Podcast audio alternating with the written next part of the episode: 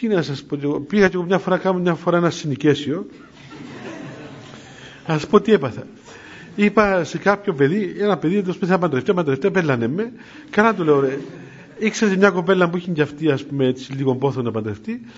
Λέω, κοίταξε, να έρθεις, ε, ήμουν στο μάχερά του, να έρθεις και ε, ήταν έξω η γιορτή μου, ήταν με Χριστούγεννα, Πάσχα, είναι σημαντικά. Και ερχόντουσαν άνθρωποι που με χαιρετούσαν εκεί. Ε, με αυτή την κοπέλα που θα πιάσω κουβέντα και θα της μιλώ, εσύ είσαι δίπλα μου. Αυτή θα είναι. Εντάξει, εντάξει.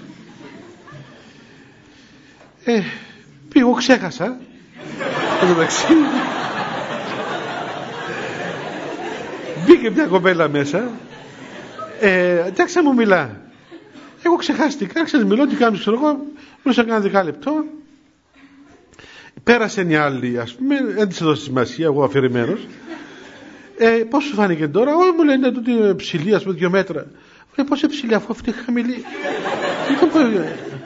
Δεν πρέπει να τα καλάζουμε.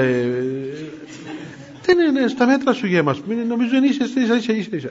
Όχι ψηλή, μεγάλη, ξέρω τα μαλλιά της είναι έτσι. Πώς να καταλάβω που έγινε. Τελικά θυμήθηκα ότι έγινε λάθος ας πούμε